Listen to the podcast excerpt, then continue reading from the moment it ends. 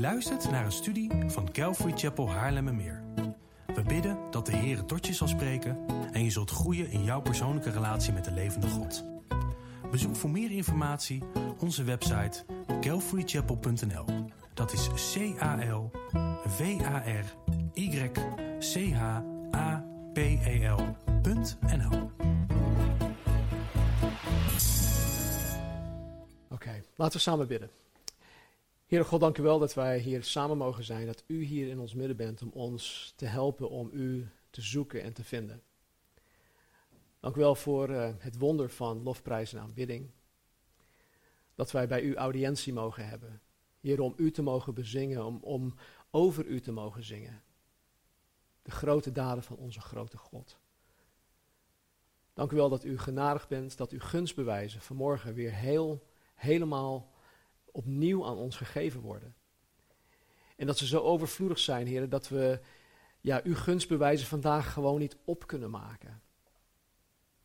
Dank u wel, Vader, dat u hier in ons midden bent door uw geest om ons op Jezus Christus te wijzen. De leidsman en voleinder van ons geloof. En dank u wel, Jezus, dat u zo ver bent gegaan om voor mij, om voor ons uh, onze doodstraf op, op u te nemen. Heren, door te sterven aan het kruis. Maar niet alleen dat, ook erop te staan uit de dood. Heren, waar u, waardoor u nu ook aan de rechterhand van de Vader zit. Dank u wel ook voor de geboorte van de kerk. Dank u wel voor Pinksteren.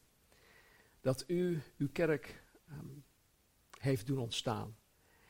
En dat uw Heilige Geest uitgestort werd op ja, de 120 mensen in die bovenkamer waardoor zij allen getuigen werden van Jezus Christus. Dat zij kracht mogen ontvangen, of dat zij kracht hadden ontvangen om getuigen te zijn.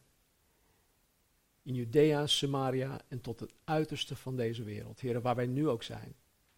En dank u wel dat Pinkster vandaag de dag nog steeds voor ons geldt. Dank u wel dat u uw wedergeboren kinderen ook wilt dopen met de geest, waardoor wij überhaupt christenen kunnen zijn. Dus help ons vandaag om dat na te streven, Heer, om dat na te jagen, om te willen dienen in uw kracht, in de kracht van uw geest. Dus Heer, open onze harten vandaag, open onze oren. Bid voor elke woonkamer, Heer, die vanmorgen ook gevuld is met, met uw kinderen, van de oudste tot de allerjongste.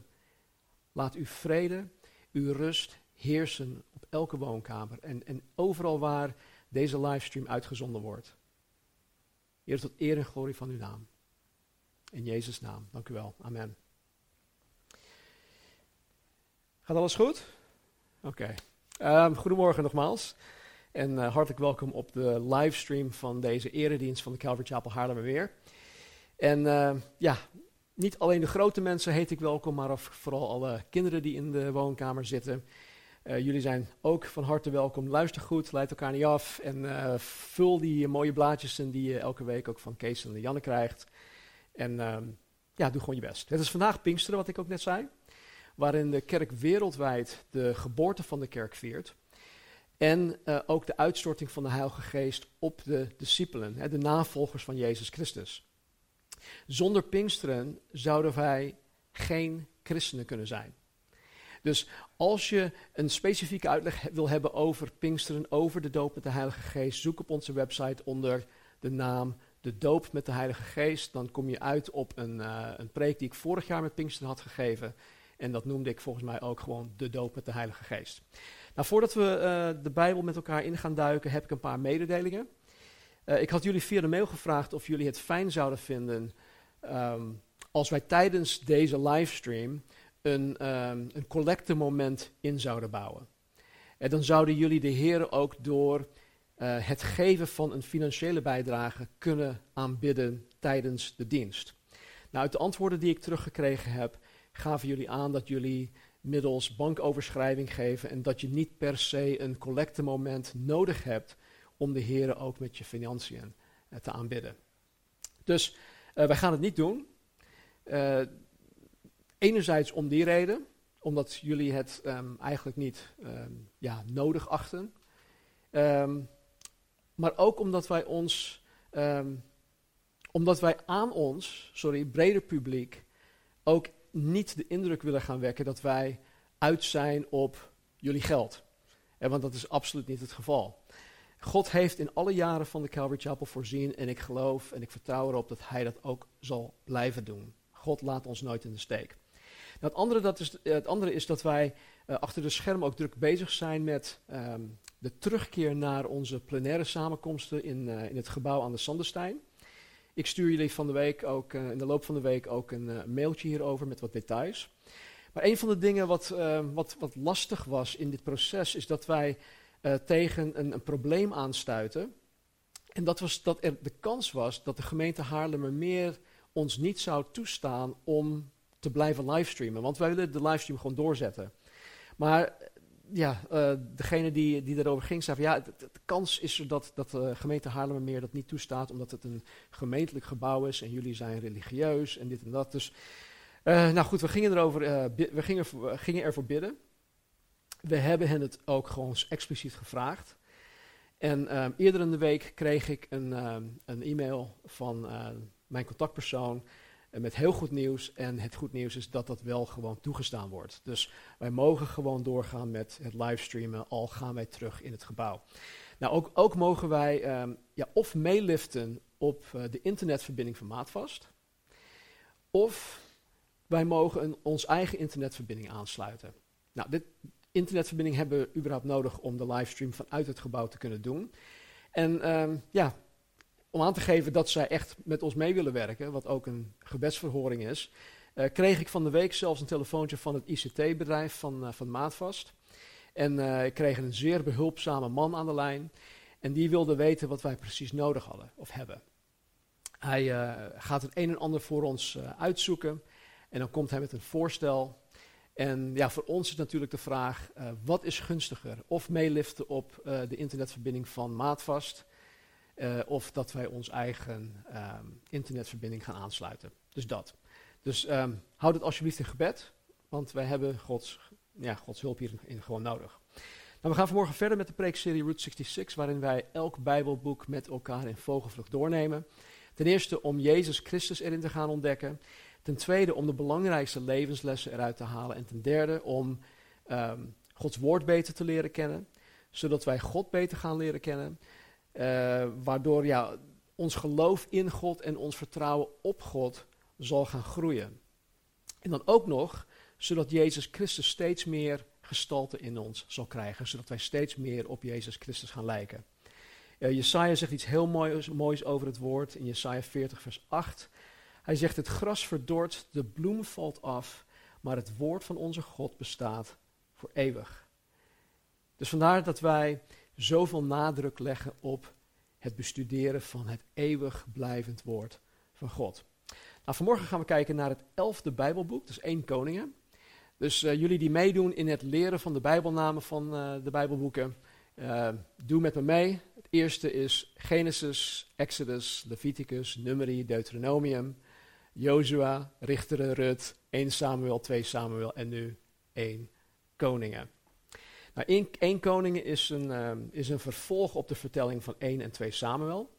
Het, het, het verslag, het, uh, de geschiedenis, die, die gaat gewoon door. En um, even kijken hoor, ik heb volgens mij ergens een slide.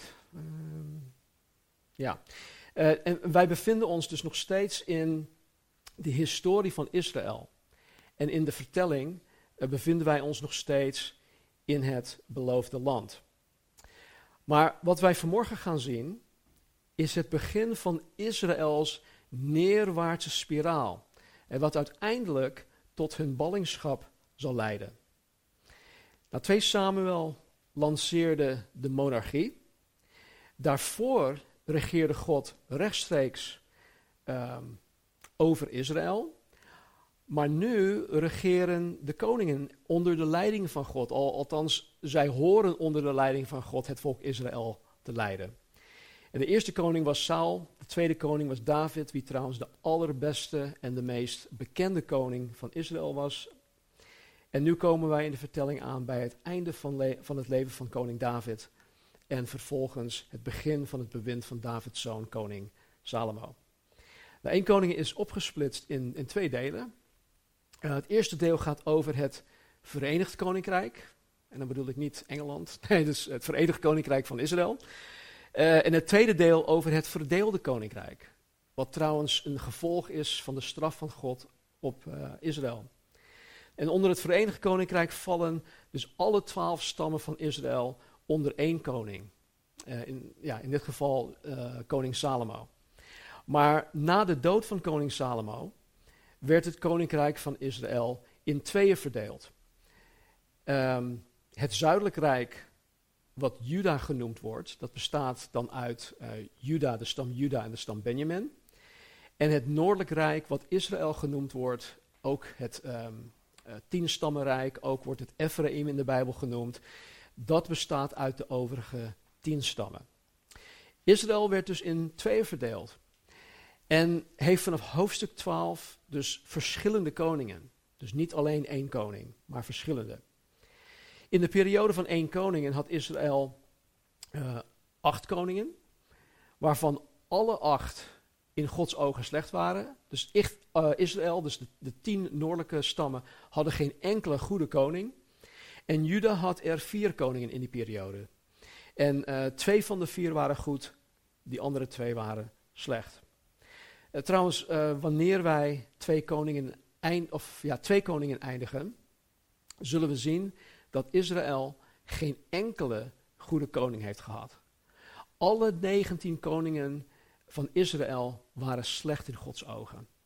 En uit de twintig die over Juda regeerden, dus na koning, Samuel, uh, koning Salomo, kwamen, um, uh, waren er zes uh, die goed deden in Gods ogen.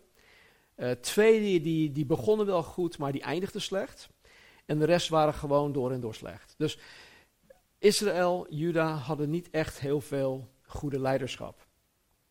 Ik heb vandaag geen slides voor alle Bijbelteksten. We, zitten voornamelijk in uh, 1 Koningen. Dus als je Bijbel bij je hebt, uh, sla je Bijbel of je device alsjeblieft open op 1 Koningen, hoofdstuk 1, vers 1. En trouwens, wij uh, lezen, of ik lees, voornamelijk vanuit de herziene statenvertaling. Dus als je een andere vertaling hebt, dan leest het iets anders. Vers 1, hoofdstuk 1, vers 1 van 1 Koningen. Koning David nu was oud en op dagen gekomen. Men dekte hem met dekens toe, maar hij werd niet warm. Dus koning David was op dit moment 70 jaar oud. Dus over 14 jaar, 15, 14, 15 jaar ben ik ook oud. als je 70 bent, dan ben je gewoon oud, volgens de Bijbel. Nee, een grapje. Maar goed, David die kreeg zichzelf gewoon niet meer warm. En dus kwamen zijn dienaren op een, een, ja, een prachtig idee. Er staat in vers 2 tot 4 dat zij op zoek gingen naar een meisje, een jonge vrouw die nog maagd was, uh, die in de schoot van de koning uh, zou liggen om hem warm te houden. En ze hadden een zekere Abisag uit Sunem gevonden. En ze werd, deze werd dan de verzorgster van koning David. En dan staat er expliciet dat zij buitengewoon mooi was. Ze was buitengewoon mooi. En, en er staat er ook expliciet, en koning David had geen gemeenschap met haar. Dus hij, hij hield het netjes. Maar omdat hij oud was en niet langer actief uh, was in zijn rol als koning, ontstond er ook een machtsvacuum in het koninkrijk. En zoals altijd het geval is wanneer er een machtsvacuum is, uh, ontstaat er, uh, ontsta zal er iemand zijn die dan de, de vacuüm gaat vervullen, die het vult. En in dit geval was diegene koning Davids vierde zoon, Adonia. En uh, deze Adonia die was op dat moment hoogstwaarschijnlijk de oudste levende zoon van David. Vandaar dat hij dacht, hey, ik ben de oudste, ik moet koning worden. In vers 5 staat dit. Adonia nu, de zoon van Hagit, verhief zich en zei, ik zal koning worden. Hij voorzag zich van wagens en ruiters met vijftig man die voor hem uitsnelden. Tot zover. Dus deze Adonia, hij overtuigde Joab, de legerbevelhebber van koning David. Hij overtuigde uh, Abiatar, de, de priester in het koninklijk hof van koning David. En hij overtuigde hen om met hem mee te gaan. Dus uh, niet alleen mee naar een plek, maar mee te gaan uh, naar zijn koninkrijk. En ik denk niet dat hij, ja, dat hij veel moeite hoefde te doen om hen te overtuigen, want deze twee wilden uiteraard hun positie, hun functies blijven behouden uh, niet, niet kwijtraken. Dus um, ja, zij, zij gingen vrij makkelijk mee. Het probleem was dat koning David hier niets van af wist. Koning David wist hier niets van af. Uh, dat is een groot probleem. Bovendien had God al bepaald dat Salomo de opvolger van koning David zou zijn. Dus dit, dit, dit rijmt niet met uh, wat, wat koning David wilde en het rijmt je zeker niet met wat God wilde. En het listige in zijn benadering, uh, dat kwam tot uiting toen hij een feest organiseerde en al zijn broers uitnodigde, behalve Salomo. Hij nodigde mensen uit, behalve alle mannen van Juda. Behalve uh, de heldhaftige strijders van koning David. Ook nodigde hij de profeet Nathan niet uit, ook niet Benaja, een van de meest trouwe helden van koning David, uh, uit zijn hof. Dus op een gegeven moment, uh, toen dit allemaal gaande was, vertelde Batseba, de moeder van Salomo, uh, samen met Nathan de profeet dit aan koning David. En zij vertelde dat, dat Adonia hiermee bezig was, waarop koning David het volgende zegt, in vers 29 en 30. Toen zwoer de koning en zei, zo waar de Heere leeft, die mijn ziel uit alle nood verlost heeft, voorzeker zoals ik u bij de Heere, de God van Israël, gezworen heb, voorzeker uw zoon Salomo zal na mij koning zijn. En hij zal in mijn plaats op mijn troon zitten. Voorzeker, zo zal ik deze dag nog doen. Nou, om een heel lang verhaal kort te maken, uh, zette zij Salomo op het muildier van koning David. En koning David zei: Stuur Salomo uh, met die en die en die naar Gihon toe, en wat net buiten de muren van Jeruzalem lag, waar de profeet Nathan en dan de priester Zadak Salomo ga, zouden gaan zalven als koning. Zij stelden hem dus aan als koning. En dan staat er dat het volk zich verblijde toen dat gebeurde. Zij, zij uh, gingen op, op, op fluiten blazen en de hele stad was in rep en roer. En Adonia hoorde dit vanaf de verte. En hij kwam dus te weten dat Salomo op opdracht van koning David uh, als koning werd aangesteld. Gezalfd en aangesteld. En toen dit Adonia en de mensen die bij hem waren bekend werd, werd Adonia bevreesd voor zijn leven. En op dat moment gingen al die mensen die bij hem waren, die gingen gewoon naar huis. En zij, zij dachten van, oké, okay, nou, hier wil ik niks mee te maken hebben, ik ga lekker naar huis. Het was Adonia dus niet gelukt om Salomo het koningschap te ontzeggen. Hoofdstuk 2. In vers 1 en 2 staat dit. Toen de dagen van David naderbij kwamen, dat hij zou sterven, gebood hij zijn zoon Salomo ik ga de weg van heel de aarde. andere, andere verwoording van, joh, zoals iedereen op aarde sterft, ga ik ook sterven. Ik ga heel de weg, of ik ga de weg van heel de aarde. Wees dan sterk en wees een man. De laatste woorden van koning David aan zijn zoon Salomo waren dus dit. Luister, ik sterf, wees dan sterk en wees een man. Je moet je even in gedachten houden, Salomo was op dat moment ergens tussen de 12 en 15 jaar oud. Ja, houd het even in je achterhoofd. Nou, met de woorden, wees dan sterk en wees een man, bedoelde Salomo, of bedoelde David um, niet dat Salomo ja, een, een macho moest, moest zijn. Uh, hij bedoelde niet dat hij uh, iemand met grote spierballen moest zijn, of iemand die zijn vrouw weet te commanderen, of iemand die uh, tegen veel drank kan, of iemand die veel vrouwen versierde, of iemand die veel kan hè, benchpressen of veel push-ups kan doen, duizend push-ups kan doen. Nee, David um, leert juist wat het is om een echte man te zijn. Kijk wat, wat, de, wat, uh, wat God ons door de woorden van David leert over het man zijn in vers 3. Hij zegt, vervul je taak ten behoeve van de Heere je God. Door in zijn wegen te gaan en door zijn verordeningen, zijn geboden, zijn bepalingen en zijn getuigenissen, met andere woorden de Bijbel, in acht te nemen, zoals geschreven staat in de wet van Mozes, opdat je verstandig zult handelen bij alles wat je doet, bij alles waar je je op richt. Dus wil je man zijn? Doe dit. Hoofdstuk, hoofdstuk uh, eh, 2, vers 3. Kortom, deze jonge Salomo zou dus een echte man zijn volgens God en volgens koning David, als hij zijn taak vervult en het woord van God, de Bijbel, in acht neemt. En ook wij, en mensen van het mannelijk geslacht, zullen echte mannen zijn wanneer wij onze taak als navolgers van Jezus Christus vervullen en het woord van God in acht nemen. Nou, nu staat er iets heel interessants in Deuteronomium hoofdstuk 17. In uh, Deuteronomium hoofdstuk 17 geeft God Mozes instructies voor Israël. En dit zijn dan specifieke instructies wanneer zij het beloofde land ingaan en vervolgens een koning gaan aanstellen. Dit waren dan de voorschriften voor die koning. En dan staat er in Deuteronomium 17, eh, hoofdstuk 17, vers 18 tot 20 dit. Verder moet het zo zijn, als hij, dus de koning, op de troon van zijn koninkrijk zit, dat hij voor zichzelf op een boekrol een afschrift van deze wet schrijft. Vanuit de rol die onder het toezicht van de Levitische priesters is. Dus de Torah, de, eerste vijf boeken van de Bijbel.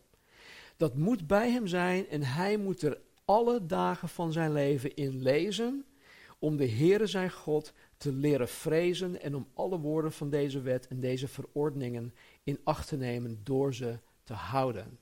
Opdat zijn hart zich niet verheft boven zijn broeders, opdat hij niet afwijkt van het gebod naar rechts of naar links, en opdat zijn dagen verlengt in zijn koninkrijk, hij en zijn zonen te midden van Israël.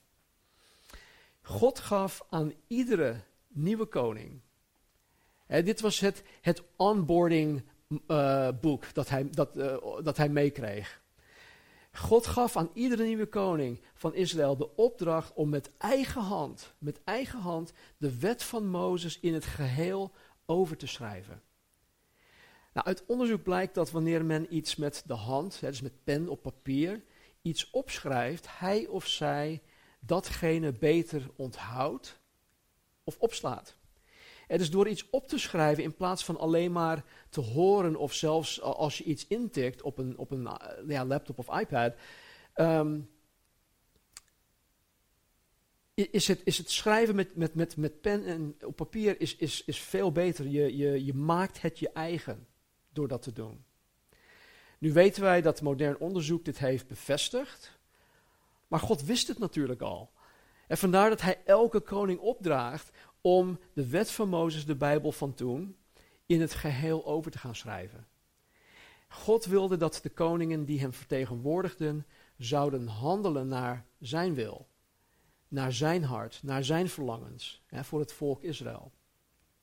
En ik geloof dat God vandaag de dag precies hetzelfde wil. Wij die wedergeboren zijn, vertegenwoordigen de God van de Bijbel. En hij wil dat wij in alles en naar iedereen toe handelen naar zijn wil.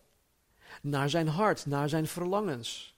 En zijn hart, verlangens naar, uh, voor zijn kerk en ook naar degenen om ons heen die hij heel graag nog wil gaan redden. En om te kunnen doen wat God van jou, um, van jou ja, als zijn kind vereist, moet je simpelweg zijn woord, de Bijbel, gaan leren kennen. Zodat je hem gaat leren kennen, zodat je zijn hart gaat leren kennen, zodat je zijn gedachten gaat leren kennen, zodat je zijn handelswijze gaat leren kennen naar anderen toe. Kijk, God houdt onvoorwaardelijk van jou. En God wil die persoonlijke, intieme relatie met jou hebben. Maar hij is alwetend. God is alwetend en hij kent jou door en door. En toch houdt hij nog steeds van jou. Hij kent mij door en door en toch houdt hij nog steeds onvoorwaardelijk van mij. Maar wij, wij zijn niet alwetend. Wij moeten God leren kennen door de Bijbel te leren kennen. Er is geen andere mogelijkheid. En hoe meer wij Hem gaan leren kennen, hoe meer wij de Bijbel willen gaan lezen, hoe meer wij de Bijbel willen gaan bestuderen en eigen maken. Vers 10 tot 12, hoofdstuk 2. David ging bij zijn vaderen te rust en werd begraven in de stad van David. De tijd nu dat David over Israël regeerd heeft, is, geregeerd heeft, is 40 jaar. Zeven jaar heeft hij in Hebron geregeerd en in Jeruzalem heeft hij 33 jaar geregeerd. Salomo zat op de troon van zijn vader David. Zijn koningschap werd zeer bevestigd. Tot zover. Nou, in de rest van hoofdstuk 2 werd onder het nieuw bewind van koning Salomo het, um, het koninkrijk gezuiverd. Uh, door, een, ja, door een aantal vijanden van de troon van David uh, uit de weg te ruimen. En dan in hoofdstuk 3, vers 1 staat: Salomo ging huwelijksbanden aan met de farao, de koning van Egypte. Hij nam de dochter van de farao tot vrouw en bracht haar in de stad van David. Nou, politiek gezien is dit gewoon slim. Maar vanuit Gods oog, oogpunt is dit gewoon fout. En dus al heel vroeg ging Salomo de fout in door met niet-Joodse vrouwen te gaan trouwen. En het lijkt op dit moment wel oké te gaan. Maar door hierin concessies te doen, ehm, ja, worden er zaadjes van zonde in het hart van Salomo geplant. En houd ook dit even in je achterhoofd, want hier komen we straks op terug.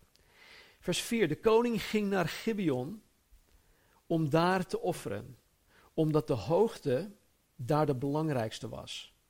Duizend brandoffers bracht Salomo op dat altaar.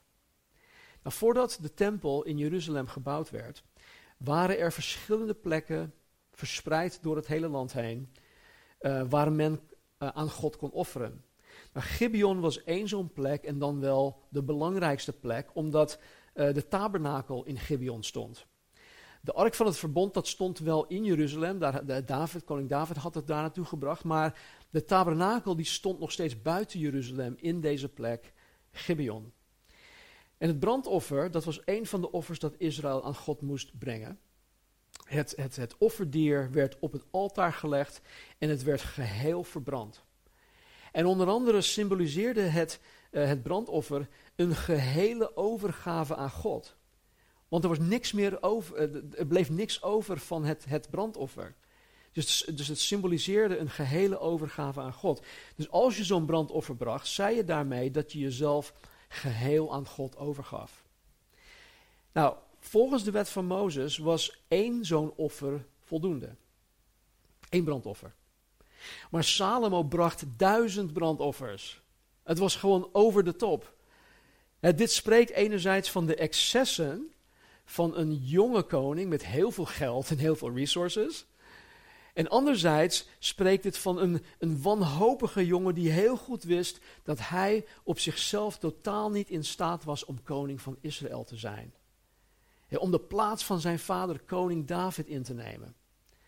En wat ik zo even ook al zei, naar schatting was, was Salomo tussen de 12 en 15 jaar oud toen hij koning werd. Dus om op die leeftijd in zijn vaders voetstappen te treden, dat was voor hem gewoon onmogelijk. Um, dus door zoveel brandoffers aan God te brengen, gaf hij aan dat hij zichzelf geheel aan God wilde geven. Duizendmaal over. Vers 5 tot 15. In Gibeon, waar hij was om, hè, toen hij die duizend brandoffers offerde, staat er dit. In Gibeon verscheen de Heere s'nachts aan Salomo in een droom. En God zei, vraag wat ik u geven zal. Salomo zei, u hebt aan uw dienaar David, mijn vader, grote goede tierenheid bewezen. Zoals hij voor uw aangezicht gewandeld heeft in trouw, in rechtvaardigheid en in oprechtheid van hart bij u. En u hebt dit grote blijk van goede tierenheid aan hem bewezen, dat u hem een zoon gaf die op zijn troon zit, zoals op deze dag. Nu dan, heren, mijn God, u hebt uw dienaar koning gemaakt in de plaats van mijn vader David. Ik ben echter een jonge man. Er staat letterlijk, ik ben een jong ventje. Ik weet niet uit of in te gaan. Met andere woorden, ik weet gewoon niet hoe dit, wat ik moet doen. En um, even kijken, in uit te gaan. En uw dienaar is te midden van uw volk geplaatst dat u verkozen hebt. Een groot volk dat vanwege de menigte niet geteld of geschat kan worden. En dan komt het. Geef dan uw dienaar een opmerkzaam hart om recht te kunnen spreken over uw volk, om met inzicht onderscheid te kunnen maken tussen goed en kwaad. Want wie zou over dit machtige volk van u kunnen rechtspreken? Het was goed in de ogen van de Heer dat Salomo dit gevraagd had. God zei tegen hem, omdat u hierom gevraagd hebt en niet gevraagd hebt om een lang leven voor uzelf, omdat u niet om rijkdom voor uzelf hebt gevraagd en niet om de dood van uw vijanden hebt gevraagd, maar om inzicht hebt gevraagd voor uzelf, om naar rechtszaken te kunnen luisteren, zie, daarom doe ik overeenkomstig uw woorden. Zie, ik geef u een wijs en verstandig hart, zodat uw gelijke er voor u niet geweest is en uw gelijke na u niet zal opstaan. En zelfs dat waar u niet om gevraagd, en dat waar u niet om gevraagd hebt, geef ik u. Zowel rijkdom als eer, zodat niemand onder de koningen uw gelijke zal zijn al uw dagen. En als u, mij, als u in mijn wegen gaat door mijn verordeningen en mijn geboden in acht te nemen, zoals uw vader David gewandeld heeft, dan zal ik uw dagen verlengen. Toen werd Salomo wakker en zie, het was een droom. En hij kwam in Jeruzalem en stond voor de ark van het verbond van de Heer, bracht brandoffers, bereidde drankoffers en richtte een maaltijd aan voor al zijn dienaren.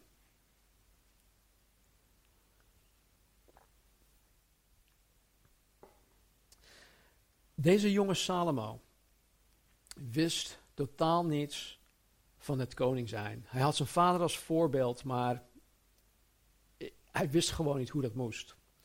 Het ging allemaal boven zijn pet.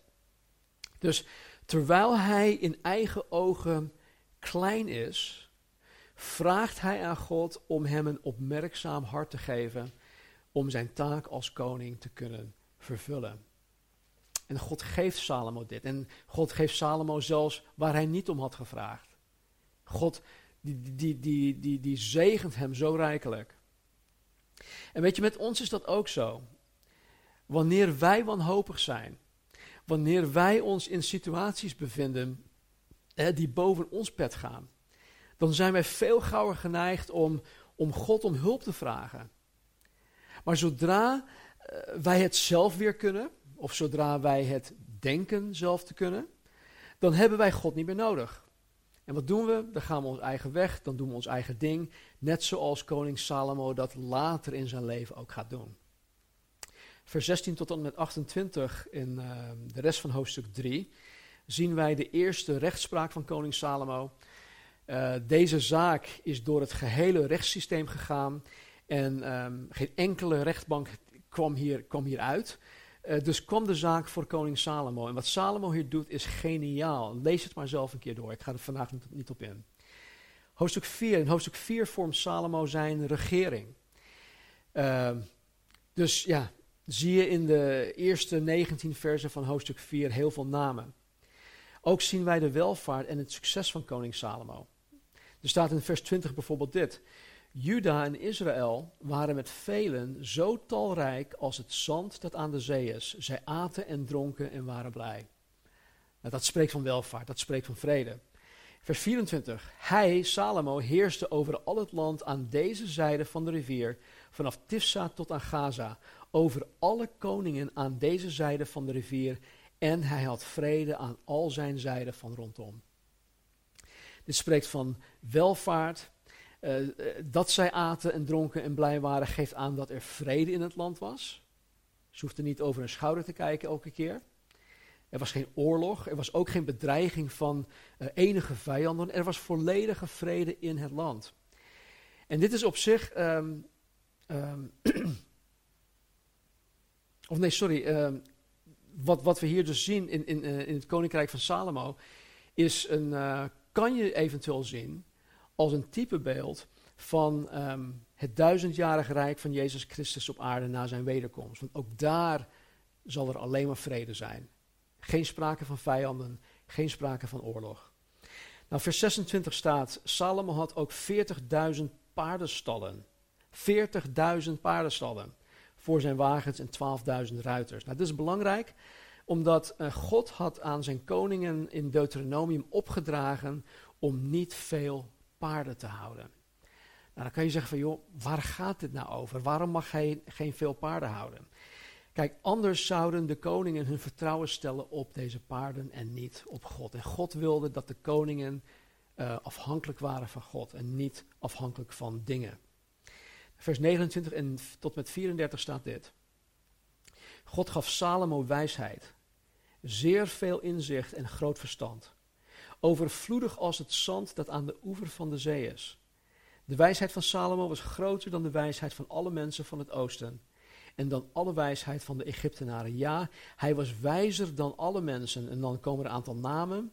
De zonen van Mahol en de naam van Salomo was bekend bij alle heidenvolken rondom. Ook sprak hij 3000 spreuken uit.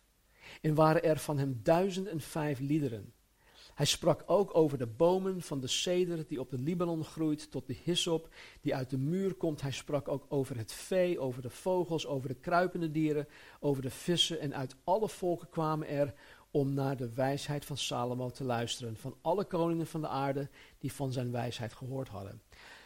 Kijk, God had Salomo overvloedig gezegend met wijsheid van boven zijn leeftijd. Salomo schreef in deze periode het boek Spreuken. Hij, hij, hij schreef ook twee van de 150 psalmen. Hij, hij schreef Hooglied, het boek Hooglied. Hij schreef het boek Prediker. Hij schreef ook duizend en vijf liederen. Hij was kennelijk meer begaafd in het poëtische dan zelfs zijn vader David. Hij was gewoon gezegend. In hoofdstuk 5 tot 8 zien wij de bouw van de tempel, eh, wat zeven jaar lang duurde. En ook de bouw van het paleis van Salomo, wat dertien jaar lang duurde. En het duurde langer omdat het veel groter was dan de tempel. In 2 Samuel 7, ik ga even een aantal weken terug. In 2 Samuel 7 zagen wij dat koning David uh, een hartsverlangen had om een tempel voor God te bouwen. Maar tegen David zei God nee. God hield dat tegen. En hij zei dat Salomo, de zoon van David, de tempel zou gaan bouwen. En ondanks dat koning David de tempel niet zelf mocht bouwen, trof hij alle voorbereidingen om de tempel te gaan bouwen door een ander. David maakte de bouwtekeningen, hij kocht eh, heel veel materiaal voor de bouw, zodat Salomo het eigenlijk alleen maar hoorde uit te voeren. David zorgde zelfs voor een goede relatie met Hiram, de koning uit Tyrus. Die Salomo uiteindelijk zou voorzien van al het cederhout en nog andere houtsoorten uit Libanon. En weet je, dit is zo'n prachtig voorbeeld van waar wij het eh, de afgelopen weken over gehad hebben, namelijk fellowship. En, het gericht zijn op de ander in plaats van op jezelf. Want ondanks dat David zo'n groot verlangen had uh, om de tempel voor God te mogen bouwen, zei God nee tegen David. Hij zei gewoon nee. En in plaats van dat David daarover ging mokken, zocht hij een manier om alsnog iets te kunnen betekenen in de bouw van Gods tempel. Hij was op God gericht en hij was op zijn opvolger gericht. David dacht totaal niet aan zichzelf, maar aan degene die de taak van de tempelbouw zou krijgen. Er was totaal geen sprake van jaloezie of, uh, of afgunst in David, omdat hij wist hoe hij zichzelf moest verloochenen. Hij wist hoe zichzelf te verloochenen. He, omwille van God en omwille van de ander. En hierin zien wij ook echt het hart van Jezus Christus, die omwille van God de Vader en omwille van jou en voor mij, jou en mij, onze doodstraf op zich nam door te sterven aan het kruis. Hij verlogende zichzelf als geen ander. Nou, in deze hoofdstukken staan veel details over het bouwproces, over de bouwmaterialen, uh, wie wat deed, wat het kostte enzovoort. Er werd totaal niet op geld gelet. Er was geen sprake van bezuinigingen op dit of op dat. Salomo had de middelen tot zijn beschikking en hij gebruikte alles om het gewoon te doen. Lees het een keer heel goed door. In hoofdstuk 8 wordt de ark van het verbond naar de tempel toegebracht. En toen het eenmaal in het heiligdom stond, vervulde God de tempel met zijn heerlijkheid, met zijn aanwezigheid. Alsof God zijn, zijn stempel had gegeven van, joh, dit is goed, ik ben er, ik woon hier. En dan staat er in 1 Koning 8 vers 11 dit. Vanwege de wolk konden de priesters niet blijven staan om de dienst te doen. Want de heerlijkheid van de Heere had het huis van de Heere vervuld. De heerlijkheid van deze heilige God, de Heere, was overweldigend aanwezig, zodat de priesters hun dienst niet eens konden verrichten of konden blijven verrichten. Ja, God is liefde. Ja, God is genadig. Ja, Hij is goed, maar Hij is ook heilig. En het was het besef van de heiligheid van God dat de priesters niet langer in Gods aanwezigheid konden blijven om hun dienst te kunnen verrichten. En kijk, Deze ene gebeurtenis was natuurlijk niet de norm. Maar God wilde duidelijk maken dat hij de tempel aanvaard had als zijn woning onder zijn volk en dat hij een heilig God is. Want hierna konden de priesters gewoon weer hun taken vervullen. Zij konden gewoon weer dienen zoals zij opgedragen werden. En weet je, dit is trouwens een van de versen, even een, uh, een zijsprong. Dit is een van de versen in de Bijbel dat misbruikt wordt door de Pinksterkerken. Zij beweren dat wanneer iemand zogenaamd in de geest valt, hè, wat er in die Pinksterdiensten heel vaak gebeurt, dat het vergelijkbaar is aan wat hier dus gebeurde in de tempel. En, en dit is natuurlijk absurd, omdat uh, hun opvatting hiervan gebaseerd is op een, een, een grove mishandeling van het woord van God. Dit is niet instructief. Dit is gewoon iets dat God ons laat zien. Dit gebeurde er en het was, het was een, eenmalig. Klaar. In de rest van hoofdstuk 8 wijdt Salomo de tempel in. Hij bidt een prachtig gebed van zo'n 31, 32 versen. En dan zegent hij het volk. In hoofdstuk 9 verschijnt God voor de tweede keer aan Salomo. Wederom door een droom. Maar deze keer geeft God Salomo niet slechts zijn uh, belofte uh, en zegen, maar ook een hele duidelijke waarschuwing. En er staat er in vers 1 tot en met 9 dit. Het gebeurde nu toen Salomo de bouw van het huis van de Heer en het huis van de koning voltooid had. En toen Salomo al zijn wensen die, uit, die hij uit wilde voeren ten uitvoer had gebracht, dat de Heer voor de tweede maal aan Salomo verscheen, zoals hij aan hem in Gibeon verschenen was. De Heer zei tegen hem, ik heb uw gebed en uw smeekbeden gehoord die u voor mijn aangezicht gesmeekt hebt. Ik heb dit huis dat u gebouwd hebt geheiligd om mijn naam daar tot in eeuwigheid te vestigen. Alle dagen zullen mijn ogen en mijn hart daar zijn. En u, wanneer u voor mijn aangezicht wandelt, zoals uw vader David met een volkomen hart en een oprechtheid gewandeld heeft, door te handelen overeenkomstig alles wat ik u geboden heb, en u mijn verordeningen en bepalingen in acht neemt, dan zal ik de troon van uw koningschap over Israël voor eeuwig bevestigen, zoals ik met betrekking tot uw vader David gesproken heb. Het zal u niet ontbreken aan een man op de troon van Israël. En wat is een man? Een man is iemand die Gods woord in acht neemt. Maar, en dat is een hele grote maar, maar als u en uw kinderen zich ooit van achter mij afkeren en mijn geboden en mijn verordeningen die ik u voorgehouden heb, niet in acht nemen, maar andere goden gaan dienen en zich voor hen neerbuigen, dan zal ik Israël uitroeien uit het land dat ik hun gegeven heb. En zal ik het huis dat ik voor mijn naam geheiligd heb van voor mijn aangezicht wegwerpen. En zal Israël onder alle volken tot een spreekwoord en een voorwerp van spot worden. En dit huis zal een ruïne worden. Ieder die er voorbij gaat zal zich ontzetten, sissen van afschuw en zeggen: Waarom heeft de Heer zo gedaan met dit land en met dit huis? En dan zal men zeggen: Omdat zij, Israël, de Heere hun God hebben verlaten, die hun vaderen uit het land Egypte hebben geleid.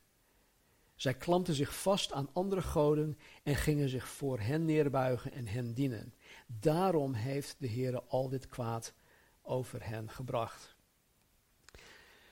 Dus tot nu toe heeft God alles gedaan wat hij koning David en koning Salomo beloofd had voor wat betreft het koningschap en het volk Israël onder Salomo's bewind. En dit weet Salomo. Salomo weet het. Hij beaamde dit zelfs in zijn gebed in hoofdstuk 8. Hij moet dus daarom, omdat hij dat weet, des te meer acht slaan op deze waarschuwing van God. Want God meent en doet wat hij zegt. Wat wij in, het geval, ja, in, in dit geval helaas ook zullen gaan zien. Nou, de rest van hoofdstuk 9 en hoofdstuk 10 vertellen ons over de voorspoed en de rijkdommen van koning Salomo. Om even een voorbeeld eh, hieruit te, te halen. In 1 Koningen uh, 10 vers 14 staat dit. Het gewicht van het goud dat in één jaar voor Salomo binnenkwam, was 666 talent goud. Dit is alleen, al het, alleen maar het goud dat jaarlijks binnenkwam. Eh, nog niet eens al het andere dat binnenkwam. En deze hoeveelheid goud is, is vergelijkbaar aan ruim 1 miljard euro. En misschien is dat vandaag de dag ja, niet zoveel meer, maar in die tijd was dat gewoon ongekend. 666 talent goud. En zo in vers 23 werd koning Salomo, wat rijkdom en wijsheid betrof, aanzienlijker dan alle koningen van de aarde. Vers 26. Verder verzamelde Salomo strijdwagens en ruiters. Hij had 1400 strijdwagens en 12.000 ruiters. Hij bracht ze onder in de wagensteden en bij de koning in Jeruzalem. Nou, nogmaals zien wij dat Salomo paarden, strijdwagens en ruiters vermenigvuldigen, waarover God in Deuteronomium waarschuwde om dat juist niet te doen. In hoofdstuk 11 zien wij een keerpunt in het bewind van Salomo. En dan lezen we in vers 1 tot en met 13 dit. Koning Salomo had veel uitheemse vrouwen lief. En dat naast de dochter van de farao. Moabitische, Ammonitische, Edomitische, Sidonische en Hethitische vrouwen. Uit de volken waarvan de Heere tegen de Israëlieten had gezegd: U mag niet naar hen toe gaan en zij mogen niet bij u komen. Met andere woorden, jullie mogen niet met elkaar trouwen. Zij zouden ongetwijfeld uw hart doen afwijken achter hun goden aan. Aan hen hechtte Salomo zich in liefde. Hij had 700 vrouwen. Ja, heb je goed gehoord. 700 vrouwen. Hij had, um, dit waren dan de vorstinnen, prinsessen. En hij had 300 bijvrouwen. Zijn vrouwen deden zijn hart afwijken. Het was in de tijd van Salomo's ouderdom dat zijn vrouwen zijn hart deden afwijken achter andere goden aan, zodat zijn hart niet volkomen was met de Heere zijn God, zoals het hart van zijn vader David. Want Salomo ging achter Astarte aan, de god van de Sidoniërs, achter Milkom, de afschuwelijke afgod van de Ammonieten. Zo deed Salomo wat slecht was in de ogen van de Heere. Hij volhardde er niet in de Heere na te volgen zoals zijn vader David. Toen bouwde Salomo een offerhoogte voor Kamos, de afschuwelijke afgod van de Moabieten. Op de berg voor Jeruzalem ligt, um, sorry, op de berg die voor Jeruzalem ligt. En voor Molech, de afschuwelijke afgod van de Ammonieten. Zo deed hij voor al zijn uitheemse vrouwen die hun afgoden reukoffers en slachtoffers brachten. Daarom werd de Heere toornig op Salomo, omdat zijn hart van de Heere, de God van Israël, die hem tweemaal was verschenen, was afgeweken. Hij had hem aangaande deze zaak geboden dat hij niet achter andere goden aan zou gaan, maar hij hield zich niet aan wat de Heere God geboden had. Daarom zei de Heere tegen Salomo, omdat het bij u gebeurd is dat u mijn verbond en verordeningen die ik u geboden heb, niet in acht hebt genomen, zal ik het koninkrijk zeker van u losscheuren en het aan uw dienaar geven. In uw dagen zal ik dat echter niet doen, omwille van uw vader David. Ik zal het uit de hand van uw zoon losscheuren. Alleen zal ik niet het hele koninkrijk van u losscheuren. Eén stam zal ik aan uw zoon geven. Omwille van mijn dienaar David en omwille van Jeruzalem, dat ik verkozen heb tot zover. Dus vanaf dit punt gaat het voor koning Salomo en voor heel Israël bergafwaarts. De rest van hoofdstuk 11 vertelt ons dat God uh, een aantal vijanden deed opstaan die de vrede in Israël geheel overhoop gooide. En vanaf dat moment was er dus geen vrede meer in Israël. En er zou hierna ook geen vrede in Israël meer zijn. Eén zo'n vijand was een zekere Jerobeam, die van God middels een, een, een, zekere profeet die Ahia heette. Deze Jerobeam kreeg van de profeet Ahia te horen dat hij een van de opvolgers van koning Salomo zou zijn maar dan alleen over de tien stammen van Israël. Dus de tien stammenrijk wat het Noordelijk Rijk genoemd wordt. God vertelt deze Jerobeam dus dat het koninkrijk van Israël binnenkort verscheurd zal worden, dus na de dood van Salomo, en in tweeën verdeeld zal worden. Namelijk het noordelijk en het zuidelijk deel, wat ik uh, had uh, laten zien in de slide. Nou, niet allen zullen zij um, Um, nee, sorry. Ze zullen dus niet alleen verdeeld worden, hè, dus niet uh, losgescheurd van elkaar, die twee stammen van de rest van, van de tien. Maar in de toekomst zullen, ze zelfs oorlog tegen elkaar voeren. Het is een burgeroorlog tussen de stammen van Israël. In vers 42 en 43 staat: De tijd nu dat Salomo in Jeruzalem over heel Israël regeerde, was 40 jaar. Daarna ging Salomo te rusten bij zijn vaderen en werd begraven in de stad van zijn vader David. En Rehabeam, zijn zoon, werd koning in zijn plaats. Dus Rehabeam is zijn zoon, Jerobeam is totaal iemand anders. Dus koning Salomo, die had een hele goede start.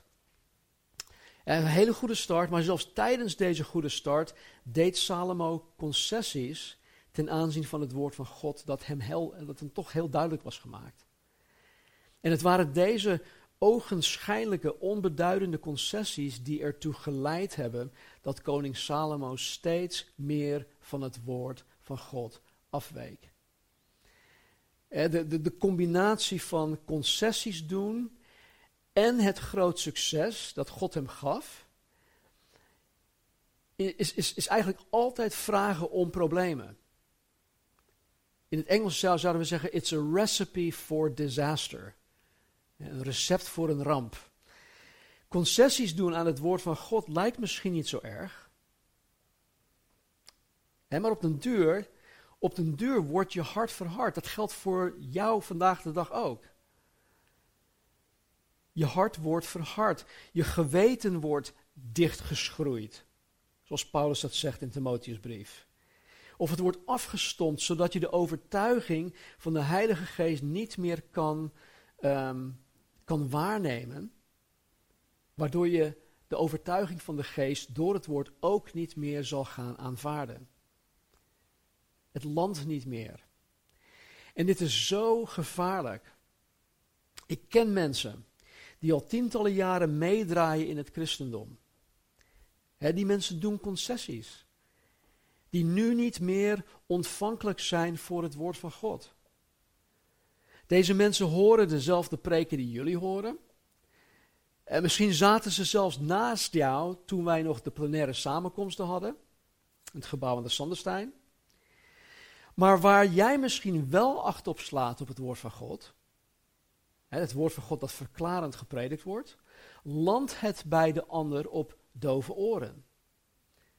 Ze horen het wel. Ze zouden het zelfs verstandelijk uh, beamen. Maar het hart van het probleem is de verharding van hun hart. Omdat zo'n persoon gaandeweg steeds concessies heeft gedaan. Elke keer een beetje meer.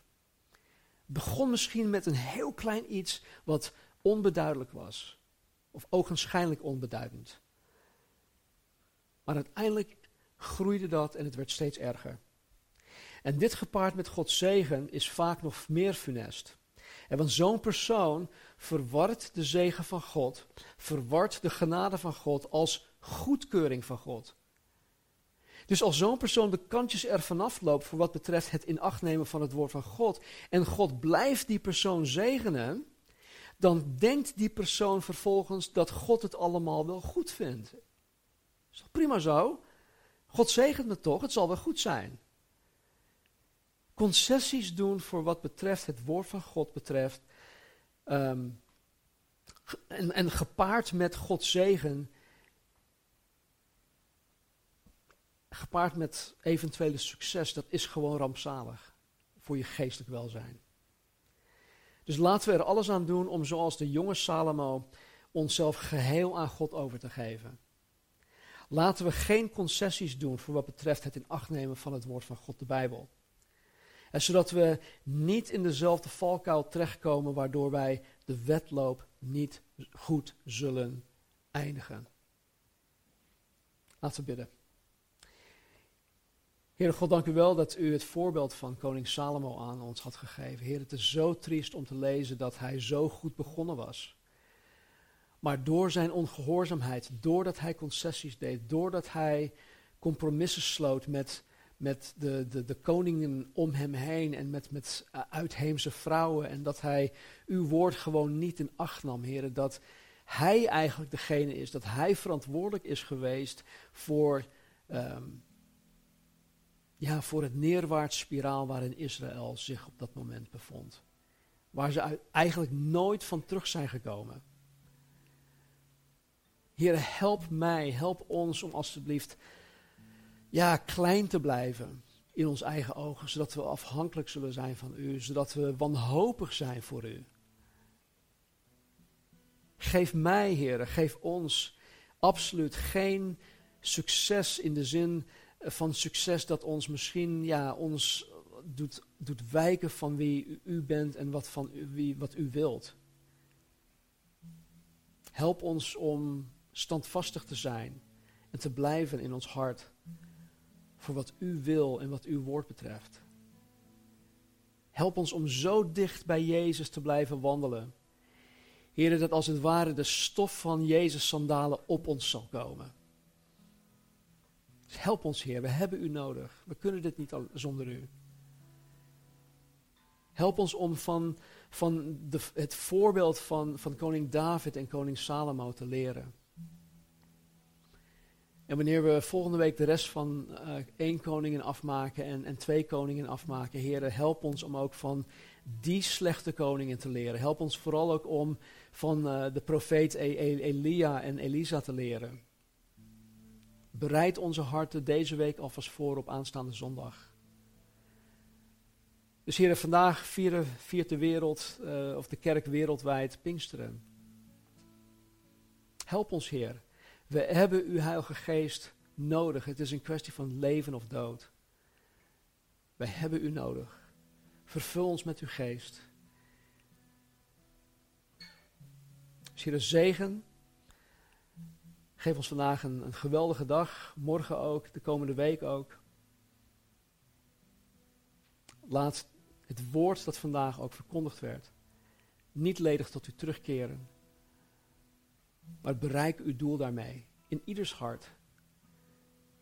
Ieder van en ieder die bij de Calvary Chapel Haarlemmermeer hoort en ook allen daarbuiten.